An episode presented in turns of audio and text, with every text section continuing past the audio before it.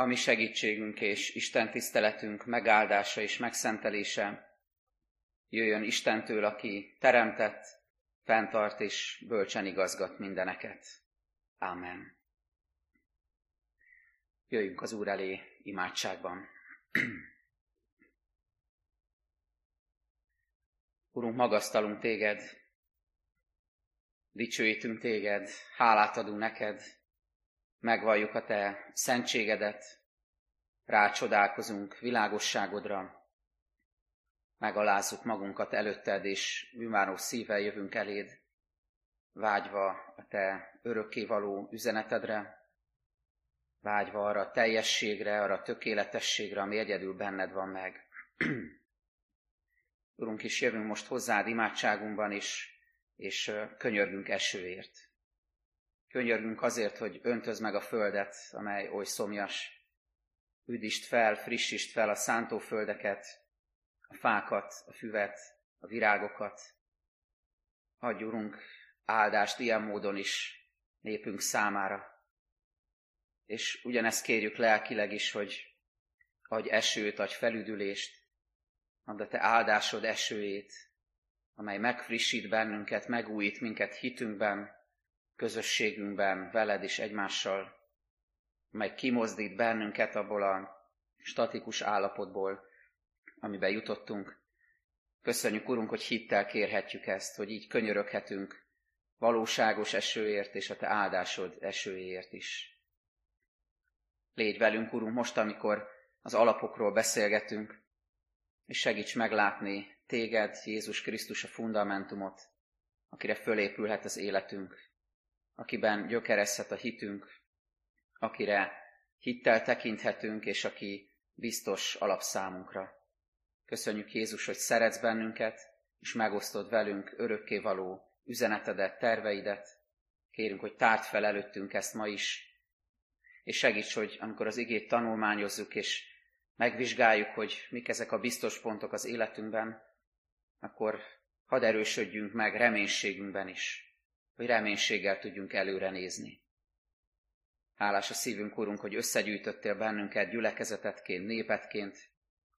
Segíts, Urunk, hogy hittel halljuk most a szót, amely éltet, amely táplál. Ámen. Isten igét olvasom a teremtés történetből, melyet múlt héten kezdtünk el. A Genezis könyvét, vagyis Mózes első könyvét tanulmányozzuk, és ennek az első részéből olvasom a harmadiktól a tizenharmadik versig Isten igét, valamint a huszadiktól a huszonötödik versig. Akkor ezt mondta Isten, legyen világosság, és lett világosság. Látta Isten, hogy a világosság jó, elválasztotta tehát Isten a világosságot a sötétségtől. És elnevezte Isten a világosságot nappalnak, a sötétséget pedig éjszakának nevezte el. Így lett este és lett reggel első nap. Azután ezt mondta Isten, legyen boltozat a vizek között, hogy elválassza egymástól a vizeket. Megalkotta tehát Isten a boltozatot, és elválasztotta a boltozat alatt lévő vizeket a boltozat felett lévő vizektől. És úgy történt. Azután elnevezte Isten a boltozatot égnek. Így lett este és lett reggel másodiknak. Azután ezt mondta Isten, gyűjjenek össze az ég alatt lévő vizek egy helyre, hogy láthatóvá váljék a szárazföld, és úgy történt. Azután elnevezte Isten a szárazföldet földnek, az összegyűlt vizeket pedig tengernek nevezte el, és látta Isten, hogy ez jó. Azután ezt mondta Isten, növesszen a föld növényeket, füveket, amelyek magvakat hoznak, és különféle gyümölcsfákat, amelyek gyümölcsöt teremnek, és majd abban magvuk lesz a földön. És úgy történt. Hajtott tehát a föld növényeket, különféle füveket, amelyek magvakat hoznak, és különféle gyümölcs termő fákat, amelyeknek maguk van. És látta Isten, hogy ez jó. Így lett este, és lett reggel harmadik nap. Azután ezt mondta Isten, pesdüljenek a vizek élőlények nyüzsgésétől, és repdessenek madarak a föld felett, az égbolt alatt. És megteremtette Isten a nagy vízi állatokat, a vizekben nyüzsgő különféle úszó élőlényeket és különféle madarakat. És látta Isten, hogy ez jó. Azután megáldotta őket Isten. Szaporodjatok, sokasodjatok, és töltsétek be a tenger vizét. A madarak is sokasodjanak a földön. Így lett este, és lett reggel, ötödik nap. Azután ezt mondta Isten, hozzon elő a föld különféle élőlényeket, különféle jószágokat, csúszómászókat és vadállatokat. És úgy történt. Megalkotta Isten a különféle vadállatokat, a különféle jószágokat és a különféle csúszómászókat. És látta Isten, hogy ez jó.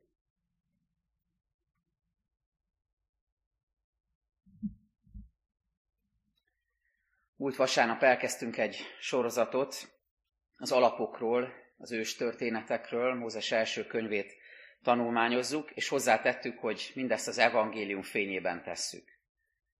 Krisztusi, Krisztus követő emberekként megpróbáljuk azt tanulmányozni, hogy ebben a sok tekintetben bizonytalanná váló világban mik az alapjaink, mik, mik azok, amikben biztosak lehetünk, mik a kapaszkodóink, honnan indultunk, és így az első alkalommal a kezdetről beszélgettünk múlt héten. Kezdetről, rendről, semmiből teremtésről, az Isten világosságáról, a teremtés okáról és céljáról, mindarról, hogy, hogy hogyan is indul ez a, ez a mi közös történetünk, hogyan indítja útjára ezt a mindenható teremtő Isten. És mindeközben Krisztusra figyeltünk, rá tekintettünk, hiszen azt mondja a Kolossé levélben Pál, ez volt a múltkori lekciónk, hogy mindenek őre á nézve teremtettek. Tehát mindenben őt kerestük, őt vizsgáltuk. És ma folytatjuk ezt a tanulmányozást az ős történetekről, az alapjainkról, és ebben a tanulmányozásban a teremtési napokkal foglalkozunk, egyet kivéve, ahogy talán föltűnt, a negyedik napot nem olvastam fel, hiszen az időről, az ünnepekről, az égi testekről, és majd a hetedik napról, ami már a pihenésnek a, a napja, külön lesz szó, tehát hogy hogyan élünk ebben az időben, és hogyan élhetünk jól ezekkel a lehetőségekkel, amiket Isten ad. Tehát mi maradt akkor, mivel foglalkozunk ma? Szárazfölddel, tengerrel, növényekkel, állatokkal, mondhatnátok, hogy hát ez nem hangzik túl izgalmasan, és hát mi, miről lesz szó, én is gondoltam erre, hogy könnyen le lehetne ezt intézni, úgyis be vagyunk zárva, majd kiadom a feladatot, házi feladatot, hogy nézzetek ki az ablakon, maradjatok otthon, nézzetek ki az ablakon, gyönyörködjetek a teremtett világban, nézzetek állatos videókat, amik ki nem nyit a, az állatkert, és hát akkor ámen, tehát körülbelül ennyi az üzenet, de nem, nem így lesz, hanem arra gondoltam, hogy, hogy jó, jó lenne egy kicsit elmélyedni ebben. Hogy, hogy mégis milyen üzenetei vannak, milyen gazdag üzenete van a teremtés történetnek. Mert nem csak növényekről, meg állatokról van itt szó, bár önmagában ez is csodálatos, hanem arról, hogy milyen teremtő szeretet és, és milyen teremtő szándék húzódik meg mindezek mögött, amikor a teremtés történetet olvassuk. És amikor mindebben kicsit jobban elmélyedünk, belemélyedünk, akkor mindezt az evangélium fényében tehetjük. Mielőtt ezekre rátérnénk a mai üzeneteinkre, pillancsunk rá egy, egy tanulságos jelenségre, amit talán ti is felfedeztetek már tudományos törekvésekben, projektekben, elképzelésekben, vagy éppen tudományos, fantasztikus regényekben, filmekben, ilyen témájú alkotásokban. És ez a, ez a motivum, ez nem más, mint, a, mint az elvágyódás, mint a menekülés erről a földről, ahol most élünk. És ebbe egy kicsit, ahogy belenézünk, látunk egy, egy lelki mozgatórugót, egy lelki szálat, az az elképzelés, hogy majd ott, ahova elmegyünk, erről a földről, erről, erről a lakóhelyről, majd ott jobb lesz. Ott, ott minden szebb lesz, ott, ott valami újat kezdhetünk. De ott van egy másik nagyon is racionális, és picit kétségbe esett szál is, és, és gondolat is, hogy itt már nincs esélyünk, mert ezt már elrontottuk, ezt eljátszottuk, ezért keresnünk kell egy másikat, egy új lakóhelyet. A legutóbbi ilyen film, amit láttam, az Adasztra, az egyébként nagyon őszintén beszél arról, hogy, hogy ez egy hiába való törekvés, mert hogy az ember akár mit akar kolonizálni a Marsot, vagy éppen a Holdat, vagy más helyeket, magával viszi a saját küszködését, szenvedését, bűnét, nyomorúságát és hiányát. És hiába próbálunk elfutni, elmenekülni erről a földről, az új földünkön, az új lakóhelyünkön is ugyanazok az emberek leszünk, ugyanazokkal a problémákkal. Szóval induljunk ebből a megközelítésből, és szorítkozunk arra, amit a Biblia enged látnunk, és amit tanít nekünk Isten, mert úgy tűnik, hogy Isten nem számolt B-verzióval. Isten egy verziót adott nekünk, egy lakóhelyet adott nekünk, a földet adta nekünk otthonul, itt van felelősségünk, itt van dolgunk, itt kell boldogulnunk, és itt lehet boldogulnunk, és itt lehet közösségben lennünk Jézus Krisztus által az Atyával. Négy motivumot, négy üzenetet szeretnék megosztani veletek szép sorjában, és mindegyiknél szeretnék reflektálni az evangéliumra, hogy mindez hogyan néz ki az új szövetségi nézőpontból. Az első a teremtő szó. A múltkor már részben ezt érintettük, hiszen akkor is olvastam a harmadik igeverset, hogy azt mondja Isten, és ez az első megszólalása, hogy legyen világosság. Azt a képet használtuk, hogy Isten, mint a fölkapcsolná a lámpát, belépünk egy sötét szobába, és, és a, a lelki, szellemi világosság felgyullad, és ez az Istennek a, a mennyei bölcsességét, szeretetét, kreativitását, az ő szent lelkének világosságát jelenti, és ebben a fényben láthatjuk meg mindazt, amit ezután teremt. Rávetül az egész teremtettségre az, az a világosság, amiről itt olvasunk. Legyen világosság. De most inkább magára a szóra figyeljünk, hogy Isten megszólal. Először is, hogy Isten beszélő Isten. Milyen jó ezt látni, hogy, hogy Isten nem egy hallgatag, magába burkolózó, távoli istenség, aki néha küld nehezen megfejthető, nehezen dekódolható jeleket, vagy éppen lehetne olyan is, mint a mennydörgés, ahogyan a, régi természetközeli népek képzelték, hogy amikor dörög az ég, az egy istenség valójában. Milyen jó, hogy Isten nem, nem így kommunikál velünk, hogy dörög az ég, és akkor tudhatjuk, hogy hát akkor Isten biztos haragszik ránk. Nem ilyen, nem ilyen módon kommunikál velünk az Úristen, hanem beszélő, dialógusban lévő, velünk beszélgető Istenünk van. ahogy a bevezető igében is a jobb könyvéből idéztem, döbbenetes ezt látni, hogy, hogy Isten a kicsiny, esetlen teremményével beszélget, és, és megosztja vele a titkait, és sőt, még azt is mondja, hogy, hogy hát, ha annyira okos vagy, taníts engem, beszélgessünk, mondd el, hogy te hogy látod ezt. Egész elképesztő. Beszélget az ő teremményeivel Isten. És ezzel a beszélő Istennel találkozunk itt rögtön a kezdet kezdetén, mert ez a szó, ez a teremtő szó, ami megszólal, ez, ez hatalommal, erővel kimondott szó, egy olyan beszéd, amely életet hív létre, és újjá teremtő erővel is bír, életformáló ereje van. A szó maga, amit az eredetiben a Biblia nyelvein olvasunk, a dábár, illetve a logos, héberül, illetve görögül, egyszerre jelenti a kimondott szót és az annak nyomán megszülető cselekedetet. És ez egy, egyedül Istenre jellemző a maga teljességében, hogy ő mond valamit, és az úgy is lesz. Itt olvassuk ezt többször is a teremtés történetben, hogy Isten mondta, hogy legyen, és úgy lett. Tehát ez, ez, a, ez a tökéletes isteni szándéknak a megnyilvánulása. Ez a kiszámíthatóságot, hitelességet és az erőt fejezi ki, hogy Isten mond valamit, és erre lehet számítani, az valóban úgy lesz. Ezt onnan értjük meg, amikor magunkra nézünk. Onnan értjük meg ennek az erejét, ennek a csodálatosságát, amikor megvizsgáljuk, hogy ez hogy van nálunk, hogy van ez velem. Szemben tökéletes az, az, az isteni szó és szándék szemben az emberi szóval, amely töredékes, amely változandó, amely sokszor hiteltelen, erőtlen, súlytalan és nem hatásos. Egy picit nézzetek vissza, nézz vissza erre a hetedre, hogy, hogy hogyan volt ez veled, hogyan nyilvánult ez meg. És most nem arra gondolok, hogy, hogy néha mondtunk valamit a gyerekeinknek, kértünk tőlük valamit, és ez nem volt túl hatásos, bár ez is visszatükrözi kicsit a, a töredékességünket, hanem inkább arra, hogy, hogy amikor mondtunk valamit, ígértünk valamit Istennek, ígértünk valamit a házastársunknak, másoknak, munkatársainknak, vagy egyszerűen kimondtunk valamit, volt-e annak valóban súlya? Hitelesek voltak-e a szavaink, és kötődötte hozzá valóban cselekedett? Egységbe volt a szó és a tett az életedben, az életemben. Amikor teremtő szóról beszélgetünk, és ezt, ezt látjuk, hogy Isten azt mondja legyen, akkor látjuk ezt a szót, hogy dábár, hogy logosz, akkor ez Krisztus felé irányítja a figyelmünket. Mert emlékeztek, múltkor is idéztem, A teremtés történet úgy kezdődik, hogy kezdetben teremtette Isten az eget és a földet. János evangéliuma pedig úgy kezdődik, hogy kezdetben volt az ige, és az ige Istennél volt, és az ige Isten volt. Ő kezdetben Istennél volt, minden általa lett, és nélküle semmi sem lett, ami létrejött. Az ige testé lett, és közöttünk lakott. Vagyis a teremtő szó, amikor ezt rögtön az elején Isten kimondja, hogy legyen, ez valójában maga Krisztus. Ez a logosz. A teremtő szó. Az egész teremtettségben és a mi személyes életünkben. Csak egy-két példát hadd mondjak erre, hogy ez Jézus életében hogyan nyilvánul meg, hogyan tükröződik vissza. Például a hegyi beszédnek a végén.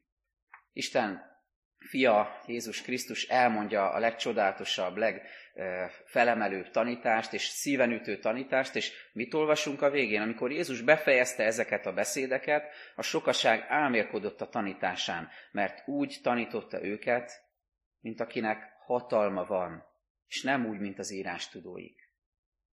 Jézus szava, ez a bizonyos logosz, ez a teremtő szó, amiben hatalom van, amiben erő van, ahogyan senki más nem tud tanítani. Vagy Márk 4.39, a vihar lecsendesítése, amikor megrettennek a tanítványok, és, és Jézus közbeavatkozik, és ezt olvassuk, ő pedig felkelt, ráparancsolt a szélre, és azt mondta a tengernek, hallgass el, némulj meg! És elült a vihar, és nagy csendesség lett. És a tanítványok ezt mondták, ki ez, hogy a szél és a tenger is engedelmeskedik neki. Aki a világot alkotta, aki a szelet alkotta, a tengert alkotta, egyetlen szavára le is tudja azt csendesíteni. Vagy a János 9, a vakon született meggyógyítása, aminek a végén álmélkodnak az emberek ezen a csodán, és ezt olvassuk, örök idők óta nem hallott olyat senki, hogy valaki megnyitotta volna egy vakon született ember szemét. A teremtő szó és a teremtő cselekedet, ami Krisztusban, a Logoszban, a testéletigében megnyilvánul. És az utolsó példa, amikor Jézus a kereszten függ és azt mondja, elvégeztetett. Mielőtt meghal, pecsétette ezt az egész szolgálatára, és ez a teremtő szó, ami konkrétan a kereszten függő Jézus valóságos cselekedetében is megnyilvánul, ami megváltásunkat jelenti. Ami megint csak elámélkodnak, és például a pogány százados azt mondja, valóban Isten fia volt. Ha most rátekintesz az életedre, akkor ez reménységgel tölthet el, hogy az Isten teremtő szava Krisztus által jelen van az életedben, és bármilyen hiányod, bármilyen nincsed van most, bármire gondolsz, ami, ami hiányzik, ami fájdalmasan nincs ott az életedben, hívd segítségül Krisztust, a teremtő logoszt, az igét, aki nem csak szól, hanem cselekszik is az életedben, és újjáteremt. A teremtő szó után fordítsuk a tekintetünket egy nagyon rövidke szóra, ami sokszor előfordul a teremtés történetben, ez pedig úgy hangzik, hogy jó. Hogy Isten azt mondja minden egyes teremtményére, minden alkotására, hogy amit megalkottam, az jó. Lenyűgöző olvasni, hogy, hogy minden egyes nap, minden egyes alkotó rész után Isten nem felejti el ezt, ezt pecsétként rátenni a teremtés munkájára, hogy ez jó, arra gondoltam, hogy olyan ez, mint egy, mint egy tanúsítvány, ami, ami rá van téve mindenre, ami, amit Isten alkotott. Azt jelenti, hogy, hogy amit alkotott, az, az nem utánzat, az nem hamisítvány, az nem csak olyan, mintha, az nem málna ízű, szörp jellegű italféleség, hanem az, az az, aminek Isten teremtette. Az valóság, az tökéletesség. És Isten, mint egy, mint egy jó művész, hátrébb lép egy picit, és gyönyörködik az ő alkotásában. És pecsétet tesz mindarra, amit alkotott, és azt mondja, ez jó. Két üzenete van ennek, amit szeretnék most átadni nektek. Az egyik, hogy Isten eredeti szándéka szerint minden tökéletes és minden jó ebben a teremtett világban. És ennek az értékelése nem ízlés kérdése. Ennek az értékelése nem érzés, nem, nem az, hogy, hogy nekem ez jónak tűnik el. Ez nem attól függ, hogy, hogy, hogy én szubjektív emberi megítélésem szerint vajon jónak találom ezt a világot. Elég jó ez, jó-e ez számomra. Ez nem, nem ez az attitűd, mint amikor ül az átlag fogyasztó a, a, az internet előtt, és chipset majszolgat, és közben mondjuk három csillagot ad valamire nagy kegyesen, hogy na jó, hát ez elég jó. Nem lehet Isten teremtési munkáját ö, nagy kegyesen három csillagra értékelni a székünkből, a kényelmes fotelünkből, hanem egyedül az Isten szuverén, hatalmas, örökkévaló, isteni teremtő akarata az, ami hitelesítheti az ő munkáját. És ezért mondja Isten minden egyes nap a saját teremtési munkájára, hogy ez jó, ez tökéletes. De van ennek egy másik olvasata, másik üzenete is, hogy Isten azt mondja, hogy jó. Visszanézve erre, sok-sok év után visszatekintve erre, sok minden után, amit az ember tett ezen a földön, visszatekintve, fontos üzenete van ennek. Mert hogyha valami most nem jó, és sok ilyet tudnánk mondani, például a fajok rohamos kipusztulása, a járványok terjedése, a föld kizsákmányolása, a jégsapkák és a gletszerek elolvadása, és lehetne még sorolni. Hogyha valami most nem jó, akkor az emlékeztet minket arra, hogy ez nem Isten hibája. Mert ő ezt jónak alkotta. Emlékeztet minket ez arra, hogy, hogy ezt az ember rontotta el, az ember torzította el, és ez bűnbánatra, és alázatra, és térdre hullásra késztet bennünket. Mert az egészen biztos, hogy, hogy Isten nem teremtett milliárdnyi PET palackot az óceánokban. Nem olvassunk ilyet a teremtés történetben, hogy, hogy Isten azt mondta volna, hogy, hogy a vizek pesdüljenek PET palackoktól. Hanem ezt mi tettük oda. Ez a mi felelősségünk. Mi rontottuk el. Tehát amikor azt, azt olvassuk, hogy jó, akkor ez, ez emelje a tekintetünket Istenre. Egyrészt hálával, másrészt bűnbánattal. Hálával, hogy megköszönjük ezt a földet, ezt a világot, és bűnbánattal, amit elrontottunk amiatt bánkódva. Az evangéliumban olvasunk egy nagyon különös találkozást, amikor egy önmagát valószínűleg elég jónak tartó ember oda megy Jézushoz, ez a gazdag ifjú története, és úgy kezdi, hogy jó mester, így szólítja meg Jézust. És Jézus erre úgy reagál, hogy miért hívsz engem jónak, egyedül az Isten az, aki, aki ez a kifejezés, hogy jó, egyedül őt lehet jónak hívni.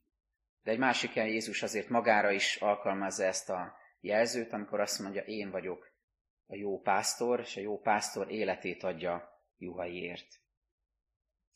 Azt szeretném átadni még nektek ennél a második üzenetnél, hogy, hogy bízzuk az életünket arra, aki igazán jó. Aki azt mondta erre a teremtettségre, hogy jó. Aki látja, hogy mit rontottunk el ebben, de aki együttérző és szerető módon felkarol minket ebben az elesettségünkben, a segítségünkre siet, tegyük az ő kezébe a földünket. Tegyük az ő kezébe a személyes életünket is, annak a kezébe, aki igazán jó, aki jónak teremtette ezt a világot, és aki tudja, hogy mi az, ami jó nekünk. Beszéltünk teremtőszóról, beszéltünk arról, hogy jónak teremtette Isten a világot, harmadszor az otthon teremtés két módszerét szeretném a figyelmetekbe ajánlani. Hogy hogyan rendezi be ezt a világot Isten az ő szeretett teremményei számára és az ember számára.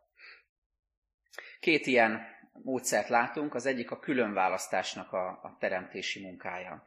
Amikor Isten külön választja, elválasztja, megkülönbözteti egymástól az összenem dolgokat, illetve mindent a helyére tesz. Ugye emlékeztek, múltkor beszéltünk erről a rendteremtő munkáról, és ez is ennek a része, hogy Isten rendbe teszi a dolgokat, mindent éppen a helyére tesz, ennek része, elengedhetetlen része, hogy bizonyos dolgokat külön választ egymástól, elválasztja őket egymástól. A világosságot a sötétségtől, az égboltozat feletti és alatti vizeket egymástól, a szárazföldet és a vizeket, az óceánt egymástól. Mindezeket elválasztja.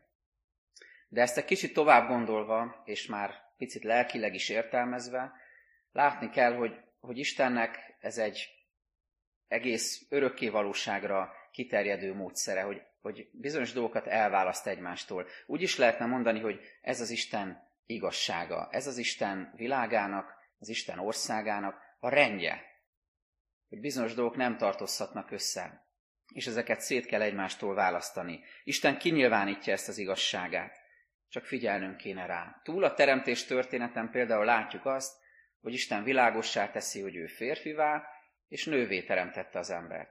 Világossá teszi azt, hogy ebből a férfiból és ebből a nőből lesz egy házas pár. Ezt hívjuk házasságnak. Világossá teszi azt is, hogy egymáshoz illő segítőtársnak teremti őket. Nem úgy, hogy az egyik legyen rabszolga, a másik meg legyen a diktátor, aki elnyomja, és, és érvényesíti rajta az akaratát. Ezt is világossá teszi Isten. Ez is az ő szétválasztó, különválasztó, rendteremtő munkája.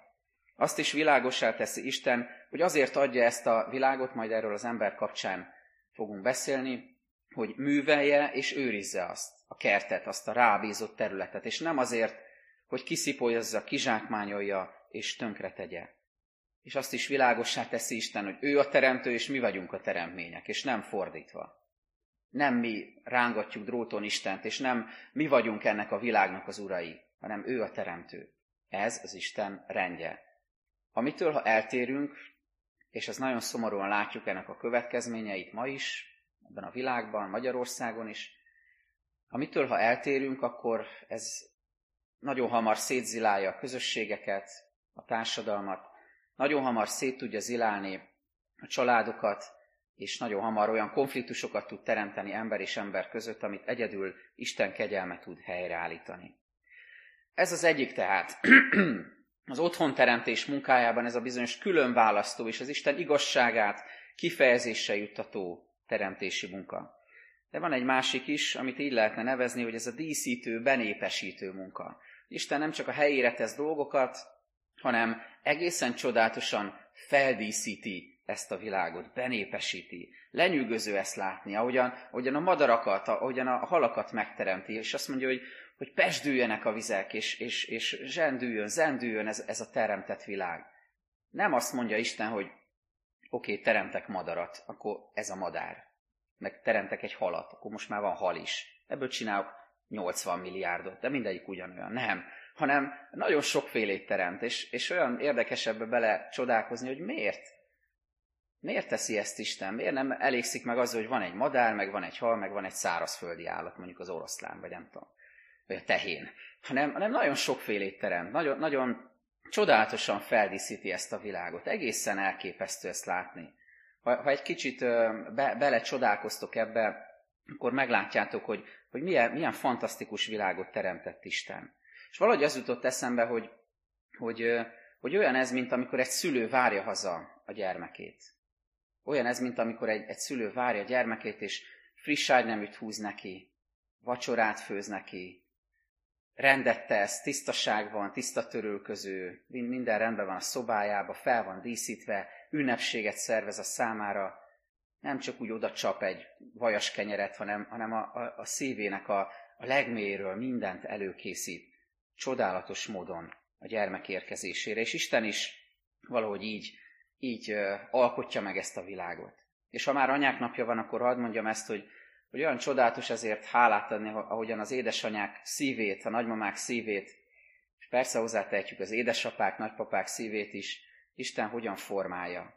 Hogyan tesz készé bennünket arra, hogy megosszuk a, kincseinket, a, a gyermekeinkkel, az unokáinkkal. Mennyire hiányzik most sokszor egy-egy ilyen találkozás, hogy, hogy egy nagymama tudjon egy finomat főzni, vagy finomat sütni a gyermekeinek. Olyan csodálatos, hogy Isten így formálja a nagymamák, édesanyák szívét.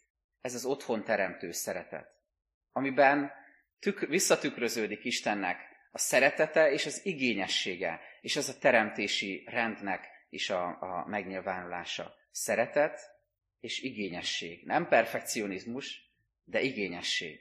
Annak a gondolatnak az elvetése, távoltartása, hogy na, ide jó lesz ez is. Ismeritek ezt, amikor, amikor valaki csak úgy le akar tudni valamit, le akar passzolni valamit, csak úgy túl akar lenni valamit, és azt mondja, na jó, ide ez is jó lesz.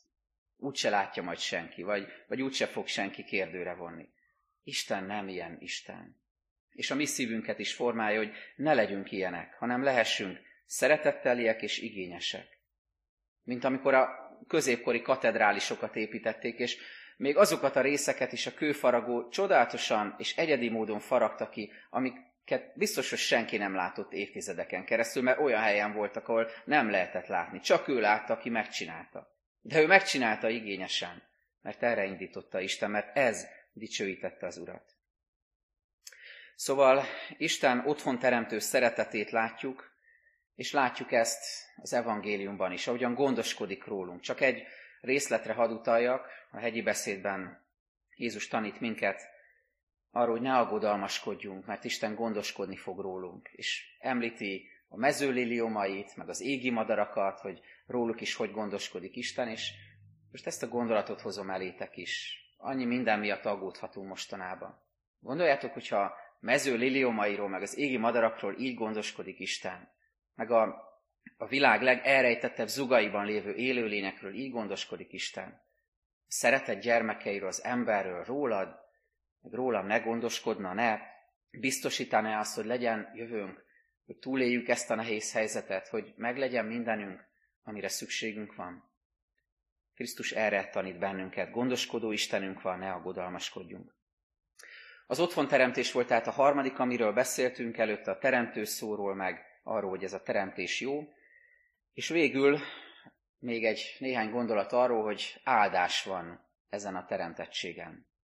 Isten megáldja azt, amit alkotott. Nem csak azt mondja rá, hogy ez jó, hanem áldást is ad rá, mint hogyha az életet lehelné bele ebbe a teremtettségbe az áldás által. Hogyan jelenik meg Isten áldása? Csak egy párat hadd mondjak. Az egyik a növekedés. A 11. versben olvassuk, hogy, hogy növesszen a föld füvet, növényeket. Ott, rögtön ott van benne a növekedés, hogy nem azt mondja Isten, hogy hopp, és már ott is van, hanem azt mondja, növesszen. És ebben a motivumban ott van, hogy, hogy minden, ami él, abban, abban élet van, az növekszik, abban, abban növekedés van. Elképesztő látni, amikor fűnyírás után egy-két nappal már, már a kis fűszálak kezdenek kinőni, és, és, és, és látszik benne, hogy ott feszül a földben, ott feszül a teremtett világban, ott, ott szúnyad benne az életerő, amit Isten beleteremtett, a leküzdhetetlen növekedés. Növekedés van. És növekedés lehet a mi életünkben is, lelki is. Aztán olvassuk, hogy megáldotta őket a 22. versben, hogy Isten megteremti az állatokat, akkor megáldja őket, áldást ad rájuk. És ez egy kicsit elénk hozza azt a képet, ahogyan Jézus hálát ad az atyának. Emlékeztek a kenyérszaporítás csodájánál, kezébe veszi a kenyeret, megtöri és megköszöni az Úristennek, megköszöni az atyának, hálát ad érte. Amikor itt azt olvassuk, hogy Isten megáldja az ő teremtettségét, megáldja az állatokat, ez azt jelenti, hogy, hogy áldást ad erre, hogy áldásként legyen ez az ember életében, az egész teremtett világ életében. Aztán ott van az állat és növényvilág harmóniája, olyan áldott jelenlét ez, ami, amit úgy is nevezünk tudományos kifejezése, hogy ökoszisztéma, egy olyan rendszer, egy olyan bonyolult rendszer, ami, amit az ember nagyon könnyen sajnos el tud rontani, meg tud bontani, de eredetileg Isten ezt áldásként helyezte ebbe a világba. Ez is az ő áldó, teremtő munkája. És végül, de nem utolsó sorban, ha nagyon pragmatikusan gondolkodnánk, ezt nem is kéne említeni, de érző emberek vagyunk, ezért fontos, az állat és növényvilág és az egész teremtettség megnyugtató, gyógyító látványa. Biztos ti is éreztétek ezt már, amikor úgy fel vagyunk zaklatva, ugyan gubancos a lelkünk, feszültek vagyunk, frusztráltak, egészen elképesztő hatással tud ránk lenni, ha mondjuk üldögérünk egy tó mellett. Vagy csak nézzük a folyót, vagy nézzük a csillagokat, vagy nézzünk egy, egy kapirgáló tyúkot. Tehát elképesztő hatással van az emberre, megnyugtatja. Miért? Azért, mert Isten így alkotta meg a világot. Hogy ebben jól érez magad. Nem arra alkotott minket, hogy, hogy stresszbetegségekben pusztuljunk el nyomorultul hanem arra alkotott minket, hogy, hogy ennek a teremtettségnek a, a boldog részesei legyünk. És tudjunk benne gyönyörködni. Rácsodálkozzunk arra, amit Isten alkotott. Egyszer egy tó mellett sétáltunk, és egészen profi horgász felszerelést láttam a, a, a tónál megfelelő kis pöpet száványokra föl volt állítva két bot, ember meg sehol, és a, az út túloldalán láttam, hogy egy, egy sátor volt fölverve, amiből békés horkolás, szuszogás szűrődött ki. És arra gondoltam, hogy ez az ember biztos nem azért ment, hogy halat fogjon. Elment horgászni, de miért? Azért, hogy kisimítsa a lelkét, azért, hogy, hogy kicsit kiengedje a gőzt. Mindegy, hogy fog-e halat vagy nem, ő ott alszik egy jót a tópartján a sátorban. És lehetne sorolni a hasonló példákat. Van, akinek ez a séta, a túrázás, a kirándulás, fölmenni egy sziklára, sziklamászás, kicsit extrémebb módon, vagy siklóernyőzés, vagy, vagy kertészkedés, bármi lehet ez, de azt éreznünk kell, testvéreim, hogy, hogy a teremtett világ részei vagyunk. Nem lehetünk annyira a civilizációnk rabjai, hogy elfelejtsük, hogy, hogy annak a részei vagyunk, amiben megteremtett minket Isten. És ez hogyan csapódik le az új szövetségben, csak röviden hadd utaljak erre. Nézzétek meg Jézus tanításait, példázatait. Tele vannak természetből vett képekkel. A teremtett világhoz kapcsol bennünket Jézus, amikor beszél a magvetőről, a mustármagról, a magától növekedő vetésről, az elveszett bárányról, a szántóföldbe rejtett kincsről, és lehetne még sorolni ezeket is. Jézus példázatai, tanításai tele vannak ezzel, hogy összekapcsoljon minket a teremtettséggel. És van még egy döbbenetes kép is, amikor Jézus a Golgotán, Golgotai kereszten függ, értünk szenvedve, értünk meghalva, és még ott is a teremtett világ is reagál Jézus halálára. Három óráig sötétség lesz a földön, megrendül a föld, meghasadnak a sziklák, amikor Jézus kileheli a lelkét, és azt mondja, elvégeztetett. A teremtett világ is együtt mozdul ezzel a gyászos pillanattal, de ugyanígy együtt mozdul az örömteli pillanattal is, amikor Jézus feltámad, és, és akkor is megrendül a föld, és megjelenik az angyal, és, és elgördíti a követ, és az élet győz, és ugyanígy ott vannak ezek a jelenségek a pünkösnél, amikor kiárad a lélek, és megrendül az a hely, és zúgó szélvész jön, és lángnyelvek szállnak le az apostolokra. A teremtett világ részei vagyunk, és Isten üzeneteiben ott feszül a teremtett világnak minden mozzanata, mozdulata is. Hadd fejezem be azzal, hogy talán hallottátok, talán tőlem is már, többször is, hogy 1977-ben, nem sokkal miután megszülettem, fölbocsátották a Voyager űrszondát, amely azóta már elhagyta a naprendszert, és amikor még nem hagyta el, 1990-ben, tehát éppen 30 éve, visszafordult a Föld felé, és készített egy fotót a Földről. És ezt a fotót Carl Sagan, az egyik híres csillagász úgy nevezte el, hogy a halványkék pötty. Mert hogy ezen a fotón nem annyira lehet látni, hogy mi van, de higgyük el, hogy ez valóban a Föld, és, és valóban egy, mindössze egy halványkék pötty látszik rajta. És ez a csillagász egy elég erős gondolatmenetet is hozzáfűzötte ez a fotóhoz, amiben ostorozza az ember balgasságát, felfúvalkodottságát, beképzeltségét, meg azt is elmondja, hogy azért mégiscsak ez a föld a lakóhelyünk, de én emellé a gondolatmenet mellé hadd tegyem oda az Isten kegyelmét.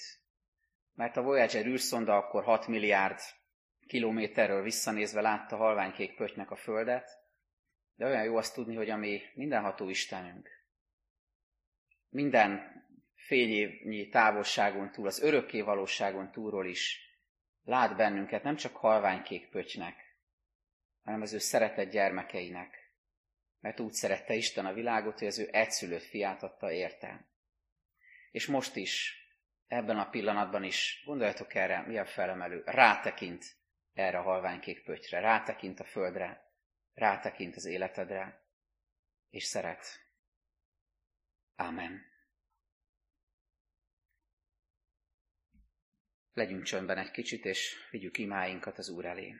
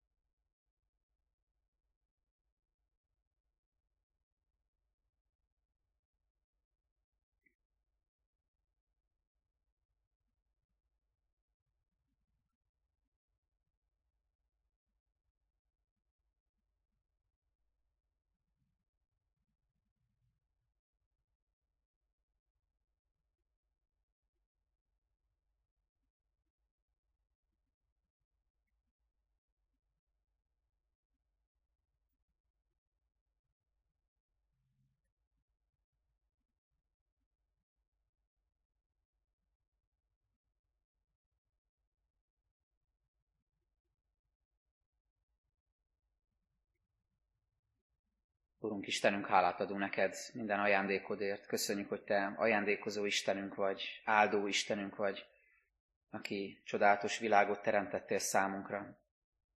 Köszönjük, Urunk, mindazt, amit ebben csodálhatunk. Köszönjük az állatokat, a növényeket. Köszönjük azt a harmóniát, ami, ami még mindig jelen van az ember munkája ellenére is, az ember jelenléte ellenére is. Köszönjük, Úrunk, hogy figyelmeztetsz bennünket, felelősséget adsz nekünk, és hálásak vagyunk azért, hogy, hogy Te minden bűnünk, nyomorúságunk ellenére kegyelmesen hordozod ezt a világot. Még tart a kegyelem ideje, még meg lehet téged ismerni, és még nem omlott minden össze, bár sokszor érezzük, hogy recseg ropog.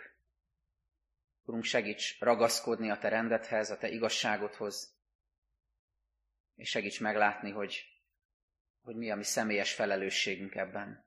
Hogy hirdessük a te szentségedet, szeretetedet, hogy megéljük azt, és hogy a részei legyünk annak, amit te teremtettél.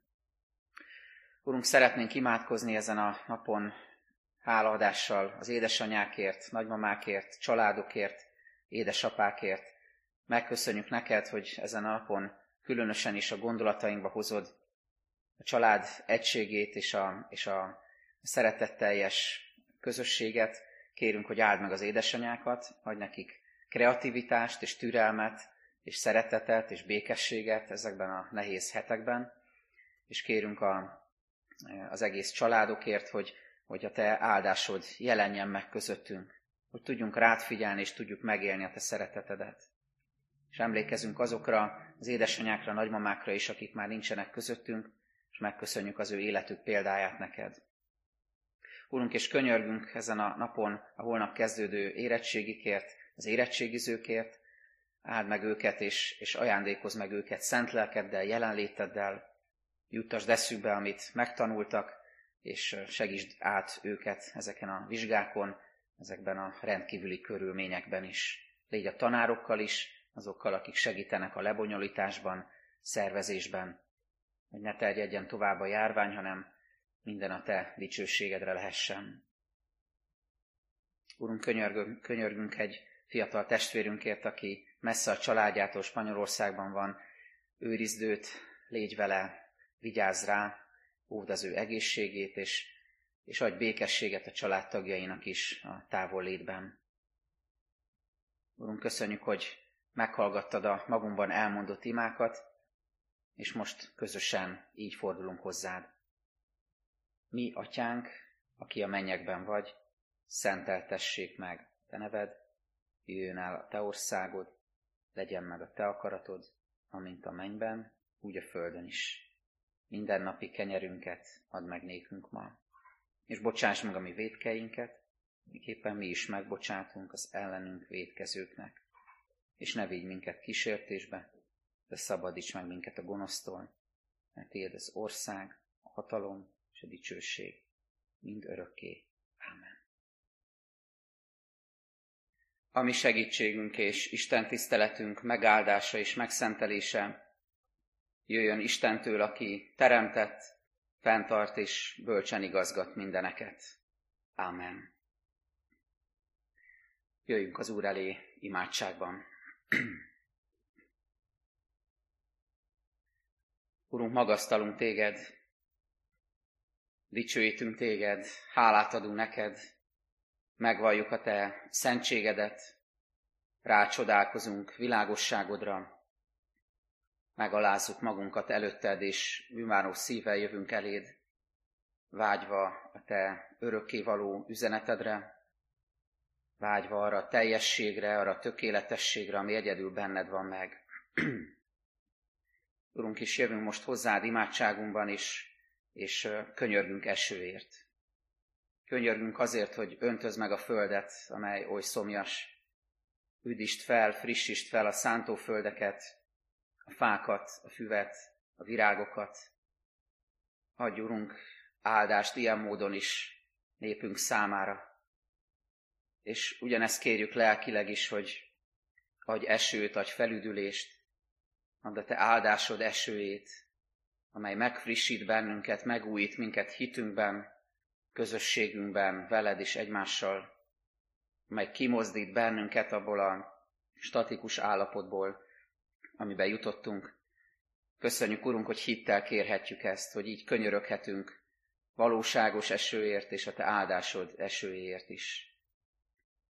Légy velünk, Urunk, most, amikor az alapokról beszélgetünk, és segíts meglátni Téged, Jézus Krisztus a fundamentumot, akire fölépülhet az életünk, akiben gyökerezhet a hitünk, akire hittel tekinthetünk, és aki biztos alapszámunkra.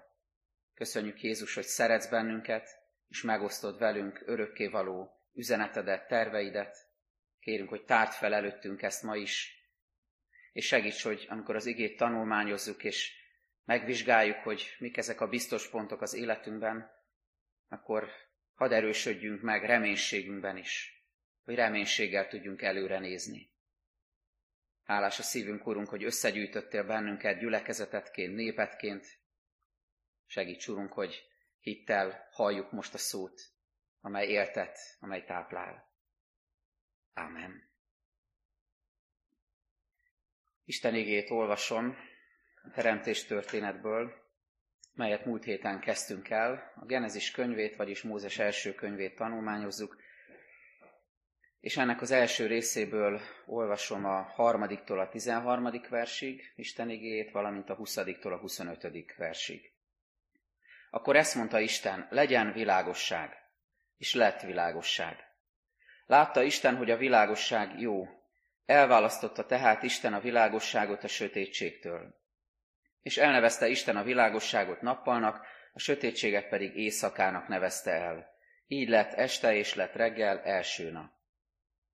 Azután ezt mondta Isten, legyen boltozat a vizek között, hogy elválassza egymástól a vizeket. Megalkotta tehát Isten a boltozatot, és elválasztotta a boltozat alatt lévő vizeket a boltozat felett lévő vizektől. És úgy történt. Azután elnevezte Isten a boltozatot égnek. Így lett este és lett reggel második nap. Azután ezt mondta Isten, gyűjjenek össze az ég alatt lévő vizek egy helyre, hogy láthatóvá váljék a szárazföld, és úgy történt. Azután elnevezte Isten a szárazföldet földnek, az összegyűlt vizeket pedig tengernek nevezte el, és látta Isten, hogy ez jó. Azután ezt mondta Isten, növesszen a föld növényeket, hüveket, amelyek magvakat hoznak, és különféle gyümölcsfákat, amelyek gyümölcsöt teremnek, és majd abban magvuk lesz a földön. És úgy történt. Hajtott tehát a föld növényeket, különféle füveket, amelyek magvakat hoznak, és különféle gyümölcs termő fákat, amelyeknek maguk van. És látta Isten, hogy ez jó. Így lett este, és lett reggel harmadik nap. Azután ezt mondta Isten, pesdüljenek a vizek élőlények nyüzsgésétől, és repdessenek madarak a föld felett, az égbolt alatt. És megteremtette Isten a nagy vízi állatokat, a vizekben nyüzsgő különféle úszó élőlényeket és különféle madarakat. És látta Isten, hogy ez jó. Azután megáldotta őket Isten. Szaporodjatok, sokasodjatok, és töltsétek be a tenger vizét. A madarak is sokasodjanak a földön. Így lett este, és lett reggel, ötödik nap. Azután ezt mondta Isten, hozzon elő a föld különféle élőlényeket, különféle jószágokat, csúszómászókat és vadállatokat, és úgy történt. Megalkotta Isten a különféle vadállatokat, a különféle jószágokat és a különféle csúszómászókat. És látta Isten, hogy ez jó.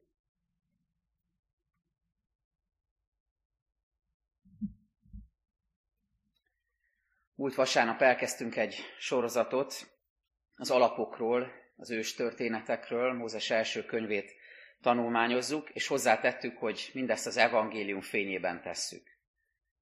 Krisztusi, Krisztus követő emberekként megpróbáljuk azt tanulmányozni, hogy ebben a sok tekintetben bizonytalanná váló világban mik az alapjaink, mik, mik azok, amikben biztosak lehetünk, mik a kapaszkodóink, honnan indultunk, és így az első alkalommal a kezdetről beszélgettünk múlt héten kezdetről, rendről, semmiből teremtésről, az Isten világosságáról, a teremtés okáról és céljáról, mindarról, hogy, hogy hogyan is indul ez a, ez a mi közös történetünk, hogyan indítja útjára ezt a mindenható teremtő Isten.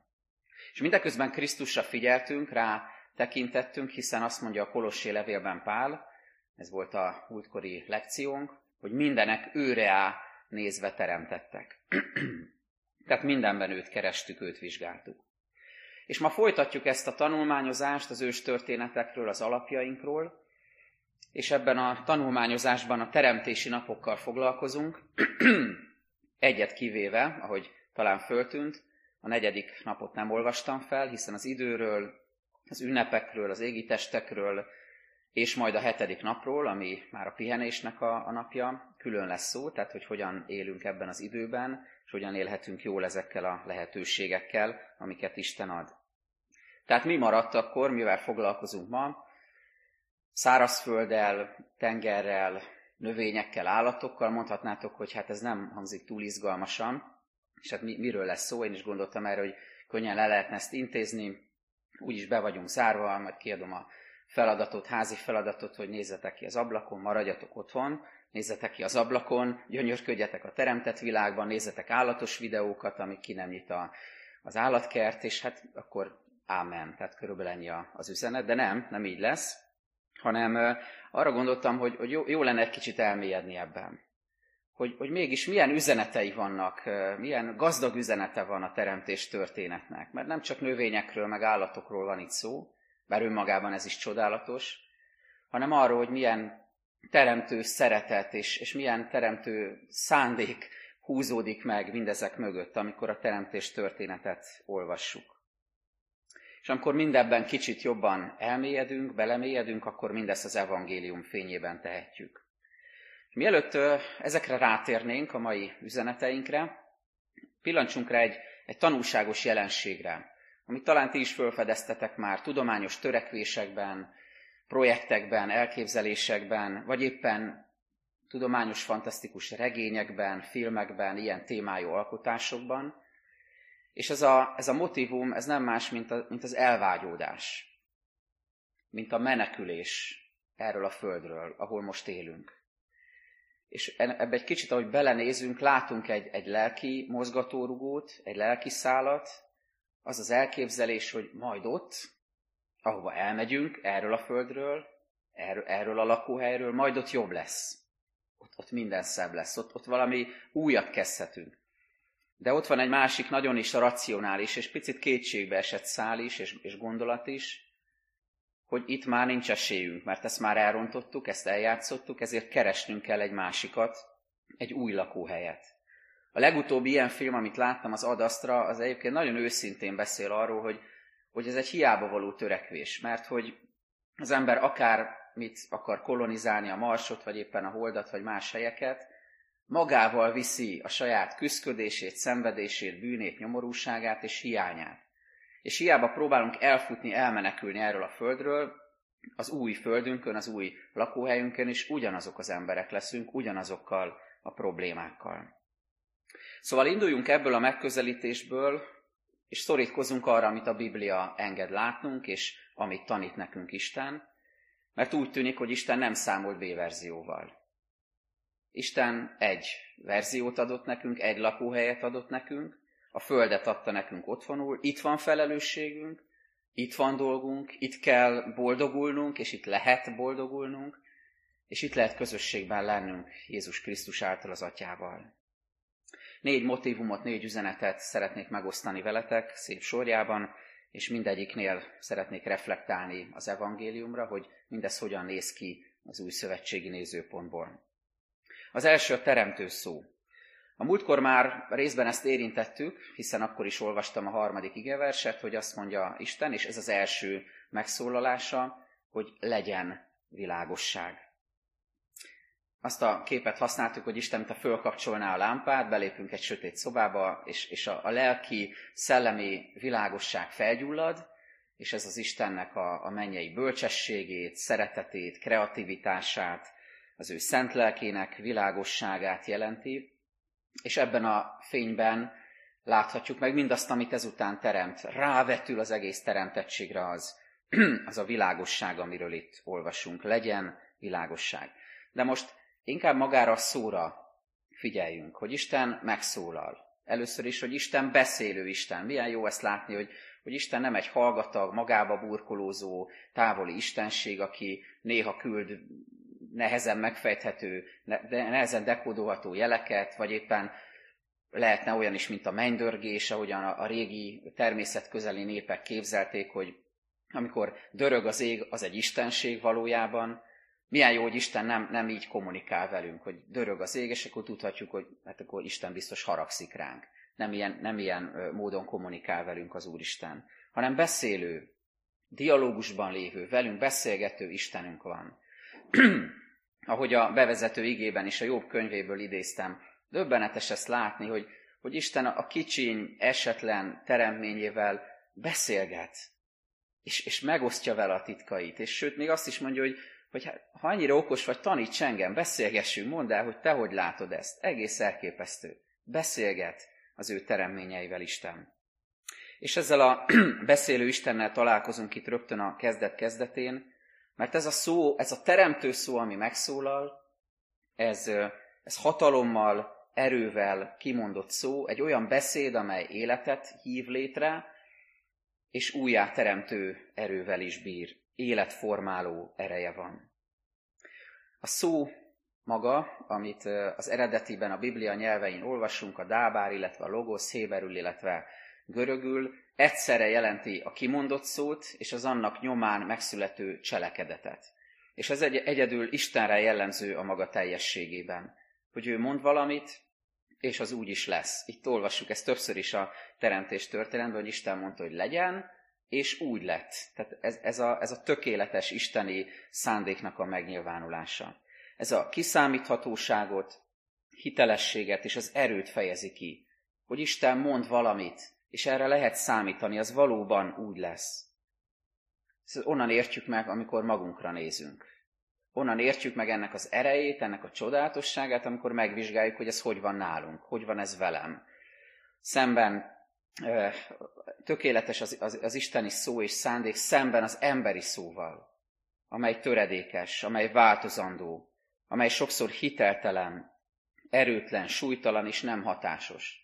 Egy picit nézzetek vissza, nézz vissza erre a hetedre, hogy, hogy hogyan volt ez veled, hogyan nyilvánult ez meg. És most nem arra gondolok, hogy, hogy néha mondtunk valamit a gyerekeinknek, kértünk tőlük valamit, és ez nem volt túl hatásos, bár ez is visszatükrözi kicsit a, a töredékességünket, hanem inkább arra, hogy, hogy amikor mondtunk valamit, ígértünk valamit Istennek, ígértünk valamit a házastársunknak, másoknak, munkatársainknak, vagy egyszerűen kimondtunk valamit, volt-e annak valóban súlya? Hitelesek voltak-e a szavaink, és kötődötte hozzá valóban cselekedett? Egységbe volt a szó és a tett az életedben, az életemben. Amikor teremtő szóról beszélgetünk, és ezt, ezt látjuk, hogy Isten azt mondja legyen, akkor látjuk ezt a szót, hogy dábár, hogy logosz, akkor ez Krisztus felé irányítja a figyelmünket. Mert emlékeztek, múltkor is idéztem, a teremtés történet úgy kezdődik, hogy kezdetben teremtette Isten az eget és a földet, János evangéliuma pedig úgy kezdődik, hogy kezdetben volt az ige, és az ige Istennél volt, és az ige Isten volt. Ő kezdetben Istennél volt, minden általa lett, és nélküle semmi sem lett, ami létrejött. Az ige testé lett, és közöttünk lakott. Vagyis a teremtő szó, amikor ezt rögtön az elején Isten kimondja, hogy legyen, ez valójában maga Krisztus. Ez a logosz. A teremtő szó. Az egész teremtettségben és a mi személyes életünkben. Csak egy-két példát hadd mondjak erre, hogy ez Jézus életében hogyan nyilvánul meg, hogyan tükröződik vissza. Például a hegyi beszédnek a végén. Isten fia Jézus Krisztus elmondja a legcsodálatosabb, legfelemelőbb tanítást, és szívenütő tanítást, és mit olvasunk a végén? Amikor Jézus befejezte ezeket a beszédeket, a sokaság álmélkodott a tanításán, mert úgy tanította őket, mint akinek hatalma van, és nem úgy, mint az írás tudóik.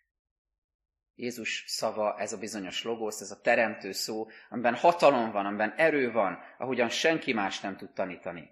Vagy Márk 4.39, a vihar lecsendesítése, amikor megrettennek a tanítványok, és, és Jézus közbeavatkozik, és ezt olvassuk, ő pedig felkelt, ráparancsolt a szélre, és azt mondta a tengernek, hallgass el, némulj meg!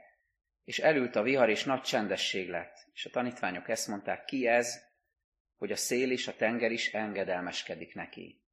Aki a világot alkotta, aki a szelet alkotta, a tengert alkotta, egyetlen szavára le is tudja azt csendesíteni.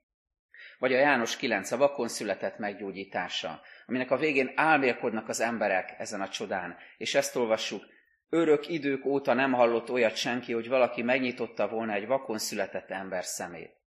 A teremtő szó és a teremtő cselekedet ami Krisztusban, a Logoszban, a testéletigében megnyilvánul. És az utolsó példa, amikor Jézus a kereszten függ, és azt mondja, elvégeztetett.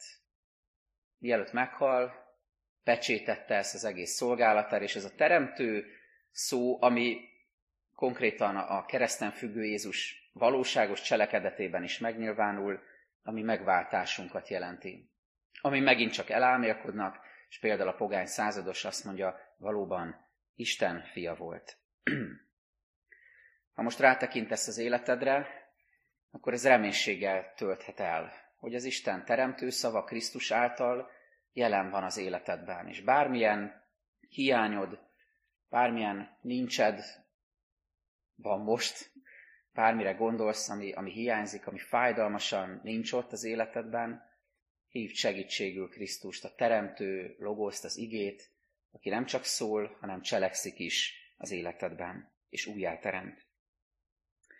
A teremtő szó után fordítsuk a tekintetünket egy nagyon rövidke szóra, ami sokszor előfordul a teremtés történetben, ez pedig úgy hangzik, hogy jó.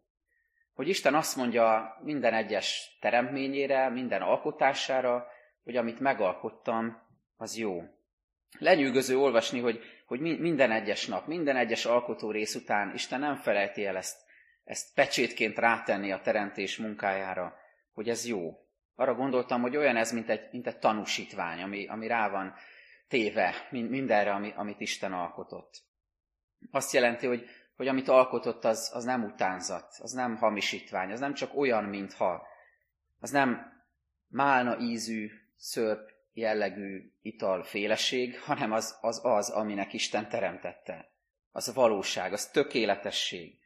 És Isten, mint egy, mint egy jó művész, hátrébb lép egy picit, és gyönyörködik az ő alkotásában, és pecsétet tesz mindarra, amit alkotott, és azt mondja, ez jó. Két üzenete van ennek, amit szeretnék most átadni nektek. Az egyik, hogy Isten eredeti szándéka szerint minden tökéletes és minden jó ebben a teremtett világban. És ennek az értékelése nem ízlés kérdése. Ennek az értékelése nem érzés, nem, nem az, hogy, hogy nekem ez jónak tűnik-e. Ez nem attól függ, hogy, hogy, hogy én szubjektív emberi megítélésem szerint vajon jónak találom ezt a világot. Elég jó ez, jó -e ez számomra. Ez nem, nem ez az attitűd, mint amikor ül az átlag fogyasztó a, a, az internet előtt, és chipset majszolgat, és közben mondjuk három csillagot ad valamire nagy kegyesen, hogy na jó, hát ez elég jó. Nem lehet Isten teremtési munkáját nagy kegyesen három csillagra értékelni a székünkből, a kényelmes fotelünkből, hanem egyedül az Isten szuverén, hatalmas, örökkévaló, isteni teremtő akarata az, ami hitelesítheti az ő munkáját. És ezért mondja Isten minden egyes nap a saját teremtési munkájára, hogy ez jó, ez tökéletes. De van ennek egy másik olvasata, másik üzenete is, hogy Isten azt mondja, hogy jó. Visszanézve erre, sok-sok év után visszatekintve erre, sok minden után, amit az ember tett ezen a földön, visszatekintve, fontos üzenete van ennek.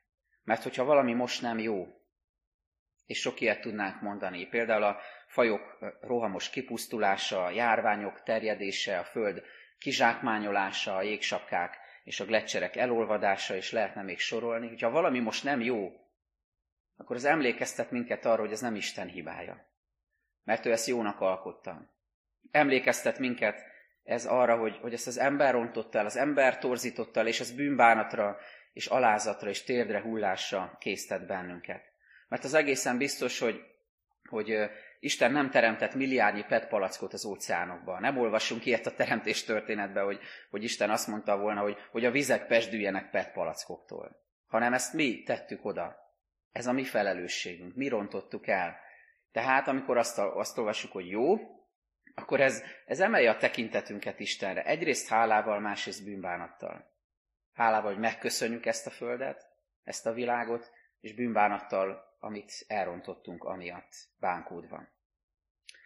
Az evangéliumban olvasunk egy nagyon különös találkozást, amikor egy önmagát valószínűleg elég jónak tartó ember oda megy Jézushoz, ez a gazdag ifjú története, és úgy kezdi, hogy jó mester, így szólítja meg Jézust. És Jézus erre úgy reagál, hogy miért hívsz engem jónak, egyedül az Isten az, aki, aki ez a kifejezés, hogy jó, egyedül őt lehet jónak hívni. De egy másik helyen Jézus azért magára is alkalmazza ezt a jelzőt, amikor azt mondja, én vagyok a jó pásztor, és a jó pásztor életét adja juhaiért. Azt szeretném átadni még nektek ennél a második üzenetnél, hogy, hogy bízzuk az életünket arra, aki igazán jó. Aki azt mondta erre a teremtettségre, hogy jó. Aki látja, hogy mit rontottunk el ebben, de aki együttérző és szerető módon felkarol minket ebben az elesettségünkben, a segítségünkre siet, tegyük az ő kezébe a földünket. Tegyük az ő kezébe a személyes életünket is, annak a kezébe, aki igazán jó, aki jónak teremtette ezt a világot, és aki tudja, hogy mi az, ami jó nekünk.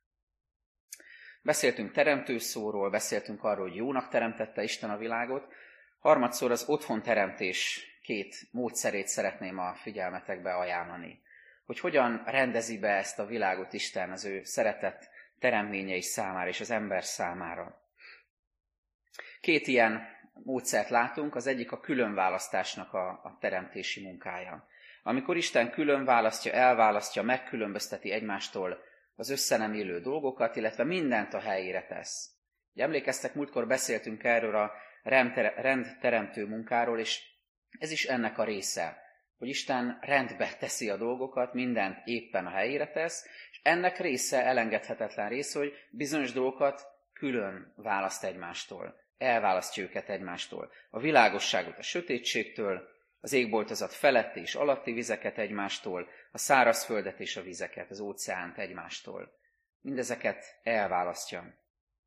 De ezt egy kicsit tovább gondolva, és már picit lelkileg is értelmezve, látni kell, hogy, hogy Istennek ez egy egész örökké valóságra kiterjedő módszere, hogy, hogy bizonyos dolgokat elválaszt egymástól. Úgy is lehetne mondani, hogy ez az Isten igazsága, ez az Isten világának, az Isten országának a rendje, hogy bizonyos dolgok nem tartozhatnak össze, és ezeket szét kell egymástól választani. Isten kinyilvánítja ezt az igazságát, csak figyelnünk kéne rá. Túl a teremtés történeten például látjuk azt, hogy Isten világossá teszi, hogy ő férfivá, és nővé teremtette az embert. Világossá teszi azt, hogy ebből a férfiból és ebből a nőből lesz egy házas pár. Ezt hívjuk házasságnak.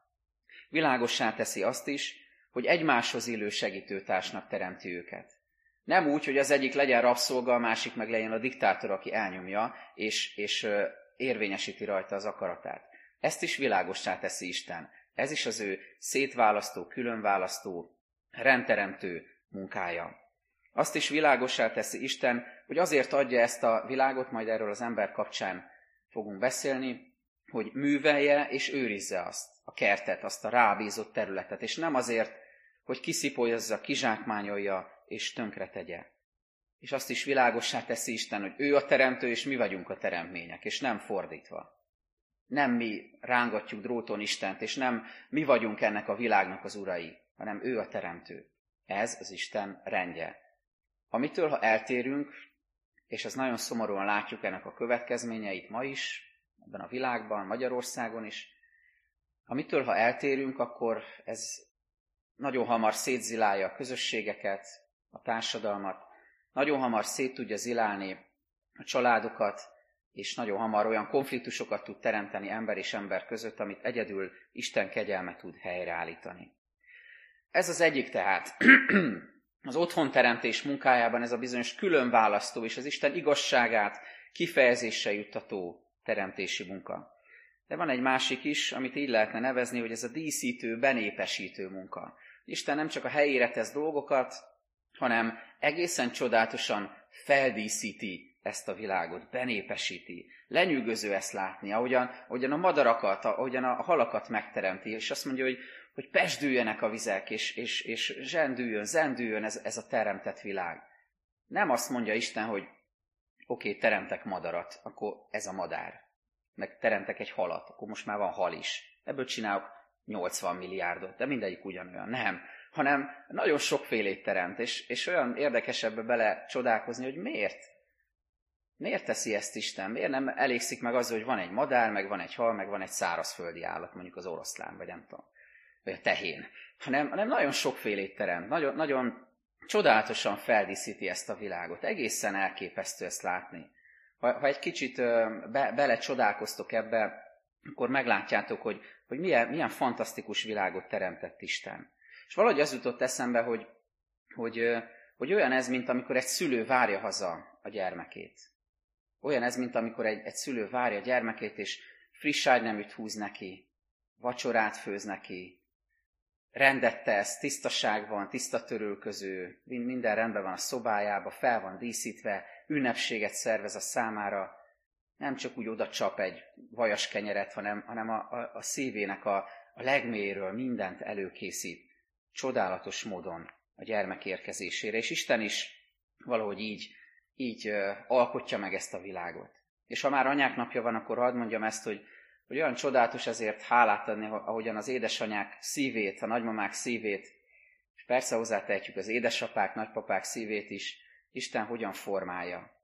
Hogyan tesz készé bennünket arra, hogy megosszuk a kincseinket a, a gyermekeinkkel, az unokáinkkal. Mennyire hiányzik most sokszor egy-egy ilyen találkozás, hogy, hogy egy nagymama tudjon egy finomat főzni, vagy finomat sütni a gyermekeinek. Olyan csodálatos, hogy Isten így formálja a nagymamák, édesanyák szívét. Ez az otthon teremtő szeretet, amiben tük, visszatükröződik Istennek a szeretete és az igényessége, és az a teremtési rendnek is a, a megnyilvánulása. Szeretet és igényesség. Nem perfekcionizmus, de igényesség. Annak a gondolatnak az elvetése, a távoltartása, hogy na, ide jó lesz ez is. Ismeritek ezt, amikor, amikor valaki csak úgy le akar tudni valamit, le akar passzolni valamit, csak úgy túl akar lenni valamit, és azt mondja, na jó, ide ez is jó lesz. Úgy se látja majd senki, vagy, vagy úgy se fog senki kérdőre vonni. Isten nem ilyen Isten. És a mi szívünket is formálja, hogy ne legyünk ilyenek, hanem lehessünk szeretetteliek és igényesek. Mint amikor a középkori katedrálisokat építették, és még azokat a részeket is a kőfaragó csodálatosan és egyedi módon faragta ki, amiket biztos, hogy senki nem látott évtizedeken keresztül, mert olyan helyen voltak, ahol nem lehetett látni. Csak ő látta, aki megcsinálta. De ő megcsinálta igényesen, mert erre indította Isten, mert ez dicsőítette az Urat. Szóval Isten otthon teremtő szeretetét látjuk, és látjuk ezt az evangéliumban is, ahogyan gondoskodik rólunk. Csak egy részletre hadd utaljak, a hegyi beszédben Jézus tanít minket arról, hogy ne aggodalmaskodjunk, mert Isten gondoskodni fog rólunk, és említi a mezőliliomait, meg az égi madarakat, hogy róluk is hogy gondoskodik Isten, és most ezt a gondolatot hozom elétek is. Annyi minden miatt aggódhatunk mostanában. Gondoljátok, hogyha mező liliomairól, meg az égi madarakról így gondoskodik Isten, meg a a világ legelrejtettebb zugaiban lévő élőlényekről így gondoskodik Isten. A szeretett gyermekeiről, az emberről, rólad, meg rólam ne gondoskodna, ne biztosítaná azt, hogy legyen jövőnk, hogy túléljük ezt a nehéz helyzetet, hogy meglegyen mindenünk, amire szükségünk van. Krisztus erre tanít bennünket. Gondoskodó Istenünk van, ne aggodalmaskodjunk. Az otthonteremtés volt tehát a harmadik, amiről beszéltünk előtte, a teremtő szóról, meg arról, hogy ez a teremtés jó. És végül még egy néhány gondolat arról, hogy áldás van ezen a teremtettségen. Isten megáldja azt, amit alkotott. Nem csak azt mondja rá, hogy ez jó, hanem áldást is ad rá, mint hogyha az életet lehelné bele ebbe a teremtettségbe az áldás által.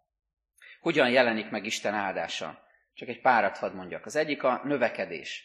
A 11. versben olvassuk, hogy, hogy növesszen a föld füvet, növényeket. Ott, rögtön ott van benne a növekedés, hogy nem azt mondja Isten, hogy hopp, és már ott is van, hanem azt mondja, növesszen. És ebben a motivumban ott van, hogy, hogy minden, ami él, abban, abban élet van, az növekszik, abban, abban növekedés van. Elképesztő látni, amikor fűnyírás után egy-két nappal már, már a kis fűszálak kezdenek kinőni, és, és, és, és látszik benne, hogy ott feszül a földben, ott feszül a teremtett világban, ott, ott szúnyad benne az életerő, amit Isten beleteremtett, a leküzdhetetlen növekedés. Növekedés van. És növekedés lehet a mi életünkben is, lelki is. Aztán olvassuk, hogy megáldotta őket a 22. versben, akkor Isten megteremti az állatokat, akkor megáldja őket, áldást ad rájuk. És ez egy kicsit elénk hozza azt a képet, ahogyan Jézus hálát ad az atyának. Emlékeztek a kenyérszaporítás csodájánál, kezébe veszi a kenyeret, megtöri, és megköszönni az Úristennek, megköszönni az Atyának, hálát ad érte. Amikor itt azt olvassuk, hogy Isten megáldja az ő teremtettségét, megáldja az állatokat, ez azt jelenti, hogy, hogy áldást ad erre, hogy áldásként legyen ez az ember életében, az egész teremtett világ életében. Aztán ott van az állat és növényvilág harmóniája, olyan áldott jelenlét ez, ami, amit úgy is nevezünk tudományos kifejezése, hogy ökoszisztéma, egy olyan rendszer, egy olyan bonyolult rendszer, ami, amit az ember nagyon könnyen sajnos el tud rontani, meg tud bontani, de eredetileg Isten ezt áldásként helyezte ebbe a világba. Ez is az ő áldó, teremtő munkája. És végül, de nem utolsó sorban, ha nagyon pragmatikusan gondolkodnánk, ezt nem is kéne említeni, de érző emberek vagyunk, ezért fontos, az állat és növényvilág és az egész teremtettség megnyugtató, gyógyító látványa. Biztos ti is éreztétek ezt már, amikor úgy fel vagyunk zaklatva, ugyan gubancos a lelkünk, feszültek vagyunk, frusztráltak, egészen elképesztő hatással tud ránk lenni, ha mondjuk üldögélünk egy tó mellett. Vagy csak nézzük a folyót, vagy nézzük a csillagokat, vagy nézzünk egy, egy kapirgáló tyúkot. Tehát elképesztő hatással van az emberre, megnyugtatja. Miért? Azért, mert Isten így alkotta meg a világot. Hogy ebben jól érez magad. Nem arra alkotott minket, hogy, hogy stresszbetegségekben pusztuljunk el nyomorultul, hanem arra alkotott minket, hogy, hogy ennek a teremtettségnek a, a boldog részesei legyünk. És tudjunk benne gyönyörködni. Rácsodálkozzunk arra, amit Isten alkotott. Egyszer egy tó mellett sétáltunk, és egészen profi horgász felszerelést láttam a, a, a tónál megfelelő kis pöpet száványokra föl volt állítva két bot, ember meg sehol, és az út túloldalán láttam, hogy egy, egy sátor volt fölverve, amiből békés horkolás, szuszogás szűrődött ki. És arra gondoltam, hogy ez az ember biztos nem azért ment, hogy halat fogjon. Elment horgászni, de miért? Azért, hogy kisimítsa a lelkét, azért, hogy, hogy kicsit kiengedje a gőzt. Mindegy, hogy fog-e halat vagy nem, ő ott alszik egy jót a tópartján a sátorban. És lehetne sorolni a hasonló példákat. Van, akinek ez a séta, a túrázás, a kirándulás, fölmenni egy sziklára, sziklamászás, kicsit extrémebb módon, vagy siklóernyőzés, vagy, vagy kertészkedés, bármi lehet ez, de azt éreznünk kell, testvéreim, hogy, hogy a teremtett világ részei vagyunk. Nem lehetünk annyira a civilizációnk rabjai, hogy elfelejtsük, hogy, hogy annak a részei vagyunk, amiben megteremtett minket Isten. És ez hogyan csapódik le az új szövetségben, csak röviden hadd utaljak erre, Nézzétek meg Jézus tanításait, példázatait. Tele vannak természetből vett képekkel. A teremtett világhoz kapcsol bennünket Jézus, amikor beszél a magvetőről, a mustármagról, a magától növekedő vetésről, az elveszett bárányról, a szántóföldbe rejtett kincsről, és lehetne még sorolni ezeket is. Jézus példázatai, tanításai tele vannak ezzel, hogy összekapcsoljon minket a teremtettséggel. És van még egy döbbenetes kép is, amikor Jézus a Golgotán, Golgotai kereszten függ, értünk szenvedve, értünk meghalva, és még ott is a teremtett világ is reagál Jézus halálára. Három óráig sötétség lesz a földön, megrendül a föld, meghasadnak a sziklák, amikor Jézus kileheli a lelkét, és azt mondja, elvégeztetett. A teremtett világ is együtt mozdul ezzel a gyászos pillanattal, de ugyanígy együtt mozdul az örömteli pillanattal is, amikor Jézus feltámad, és, és akkor is megrendül a föld, és megjelenik az angyal, és, és elgördíti a követ, és az élet győz, és ugyanígy ott vannak ezek a jelenségek a pünkösnél, amikor kiárad a lélek, és megrendül az a hely, és zúgó szélvész jön, és lángnyelvek szállnak le az apostolokra. A teremtett világ részei vagyunk, és Isten üzeneteiben ott feszül a teremtett világnak minden mozzanata, mozdulata is. Hadd fejezem be azzal, hogy talán hallottátok, talán tőlem is már, többször is, hogy 1977-ben, nem sokkal miután megszülettem, fölbocsátották a Voyager űrszondát, amely azóta már elhagyta a naprendszert, és amikor még nem hagyta el, 1990-ben, tehát éppen 30 éve, visszafordult a Föld felé, és készített egy fotót a Földről. És ezt a fotót Carl Sagan, az egyik híres csillagász úgy nevezte el, hogy a halványkék pötty. Mert hogy ezen a fotón nem annyira lehet látni, hogy mi van, de higgyük el, hogy ez valóban a Föld, és, és valóban egy, mindössze egy halványkék pötty látszik rajta. És ez a csillagász egy elég erős gondolatmenetet is hozzáfűzötte ez a fotóhoz, amiben ostorozza az ember balgasságát, felfúvalkodottságát, beképzeltségét, meg azt is elmondja, hogy azért mégiscsak ez a föld a lakóhelyünk, de én emellé a gondolatmenet mellé hadd tegyem oda az Isten kegyelmét. Mert a Voyager űrszonda akkor 6 milliárd kilométerről visszanézve látta halványkék pöttynek a Földet, de olyan jó azt tudni, hogy ami mindenható Istenünk, minden fél évnyi távolságon túl, az örökké valóságon túlról is lát bennünket nem csak halványkék pöttynek, hanem az ő szeretett gyermekeinek. Mert úgy szerette Isten a világot, hogy az ő egyszülött fiát adta érte. És most is, ebben a pillanatban is, gondoljatok erre, a felemelő, rátekint erre a halványkék pöttyre, rátekint a földre, rátekint az életedre, és szeret. Amen. Legyünk csöndben egy kicsit, és vigyük imáinkat az Úr elé.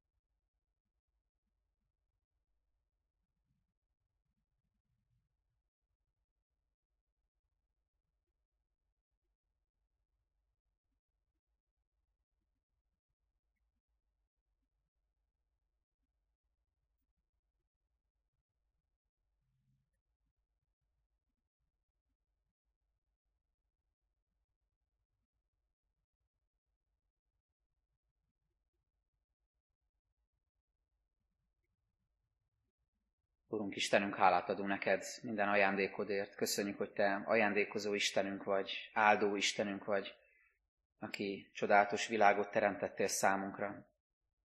Köszönjük, Urunk, mindazt, amit ebben csodálhatunk. Köszönjük az állatokat, a növényeket. Köszönjük azt a harmóniát, ami, ami még mindig jelen van az ember munkája ellenére is, az ember jelenléte ellenére is. Köszönjük, Úrunk, hogy figyelmeztetsz bennünket, felelősséget adsz nekünk, és hálásak vagyunk azért, hogy, hogy Te minden bűnünk, nyomorúságunk ellenére kegyelmesen hordozod ezt a világot. Még tart a kegyelem ideje, még meg lehet téged ismerni, és még nem omlott minden össze, bár sokszor érezzük, hogy recseg ropog. Urunk, segíts ragaszkodni a Te rendethez, a Te igazságodhoz, és segíts meglátni, hogy hogy mi a mi személyes felelősségünk ebben.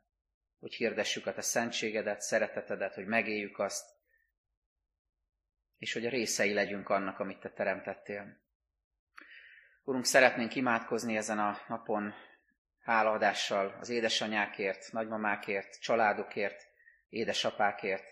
Megköszönjük neked, hogy ezen a napon különösen is a gondolatainkba hozod a család egységét és a, és a szeretetteljes közösséget, kérünk, hogy áld meg az édesanyákat, adj nekik kreativitást és türelmet, és szeretetet és békességet ezekben a nehéz hetekben, és kérünk a, az egész családokért, hogy, hogy a te áldásod jelenjen meg közöttünk, hogy tudjunk rád figyelni, és tudjuk megélni a te szeretetedet.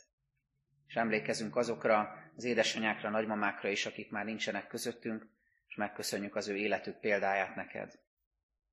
Úrunk, és könyörgünk ezen a napon a holnap kezdődő érettségikért, az érettségizőkért, áld meg őket, és, és ajándékozz meg őket szent lelkeddel, jelenléteddel, juttasd eszükbe, amit megtanultak, és segítsd át őket ezeken a vizsgákon, ezekben a rendkívüli körülményekben is. Légy a tanárokkal is, azokkal, akik segítenek a lebonyolításban, szervezésben, hogy ne terjedjen tovább a járvány, hanem minden a Te dicsőségedre lehessen. Úrunk, könyörgünk, könyörgünk egy fiatal testvérünkért, aki messze a családjától Spanyolországban van, őrizd őt, légy vele, vigyázz rá, óvd az ő egészségét, és, és adj békességet a családtagjainak is a távol létben. Urunk, köszönjük, hogy meghallgattad a magunkban elmondott imákat, és most közösen így fordulunk hozzád. Mi, atyánk, aki a mennyekben vagy, szenteltessék meg te neved, jöjjön el a te országod, legyen meg a te akaratod, amint a mennyben, úgy a földön is. Minden napi kenyerünket add meg nékünk ma, és bocsáss meg a mi védkeinket, miképpen mi is megbocsátunk az ellenünk védkezőknek. És ne vigy minket kísértésbe, de szabadíts meg minket a gonosztól, mert Tiéd az ország, a hatalom és a dicsőség mind örökké. Amen.